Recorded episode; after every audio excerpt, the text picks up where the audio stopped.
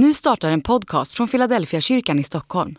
Om du vill komma i kontakt med oss, skriv gärna ett mejl till hejfiladelfiakyrkan.se. Dag 210. Liknelsen om sädesåkrarna. Och han talade till dem med många liknelser. En man gick ut för att så. När han sådde föll en del på vägkanten och fåglarna kom och åt upp det. En del föll på de steniga ställena, där det inte fanns mycket jord och det kom fort upp eftersom myllan var tunn. Men när solen steg sveddes det och vissnade bort eftersom det var utan rot. En del föll bland tistlarna och tistlarna växte upp och kvävde det. Men en del föll i den goda jorden och gav skörd, hundrafalt, sextiofalt och trettiofalt. Hör, du som har öron.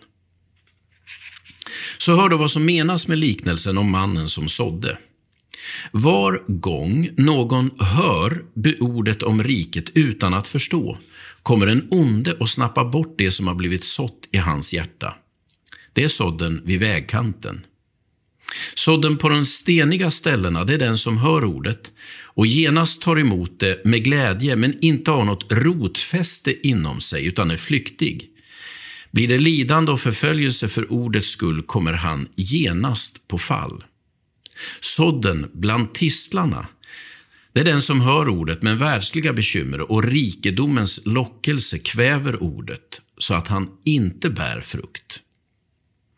Men sådden i den goda jorden, det är, det är den som hör ordet och förstår, och han bär frukt, hundrafalt, sextiofalt och trettiofalt. Matteus kapitel 13, vers 3-9 och vers 18 23.